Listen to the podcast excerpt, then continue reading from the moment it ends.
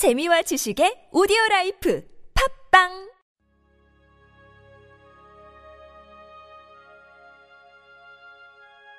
주님은 나의 최고봉 예배의 의미. 창세기 12장 8절 말씀. 거기서 벧엘 동쪽 산으로 옮겨 장막을 치니 서쪽은 벧엘이요 동쪽은 아이라. 그가 그곳에서 여호와께 제단을 쌓고 여호와의 이름을 부르더니 예배란 하나님께서 우리에게 주신 가장 좋은 것을 다시 하나님께 드리는 것입니다. 당신이 가진 최선의 것으로 무엇을 하겠습니까? 하나님의 축복을 받을 때마다 사랑의 선물로 하나님께 그 받은 축복을 다시 돌려드리십시오. 하나님 앞에서 그 축복들을 세어보며 감사하고 진정한 예배로 주님께 그 축복을 돌려드리십시오. 만일 자신만을 위해 하나님께서 주신 축복을 쌓아놓으면 마치 쌓아놓은 만나가 썩었듯이 그 축복은 당신을 영적으로 메마르고 썩게 만들 것입니다.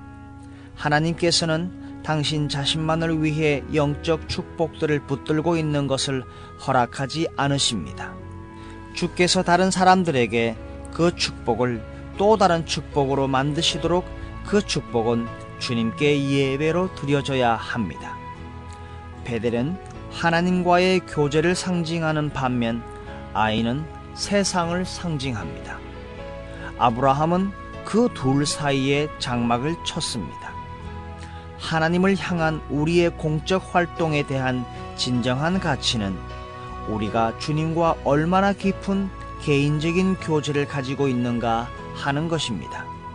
조급함은 잘못된 것이며 누구든지 하나님을 예배할 충분한 시간이 있습니다. 하나님과의 교제가 없는 하루하루는 그 자체가 삶의 덫이 됩니다. 세상으로 인해 우리의 삶이 아무리 잡음이 많고 복잡하더라도 하나님과 친밀하고 조용한 시간을 가질 수 있도록 언제나 예배의 장막을 치십시오. 영적인 삶에는 세 가지 단계, 곧 예배, 기다림, 봉사가 있는 것이 아닙니다. 우리 중에는 영적으로 개구리처럼 예배에서 기다림으로 기다림에서 봉사로 점프합니다.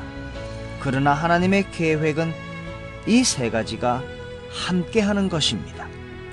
주님의 삶 속에서는 이 세 가지가 언제나 함께 있었습니다.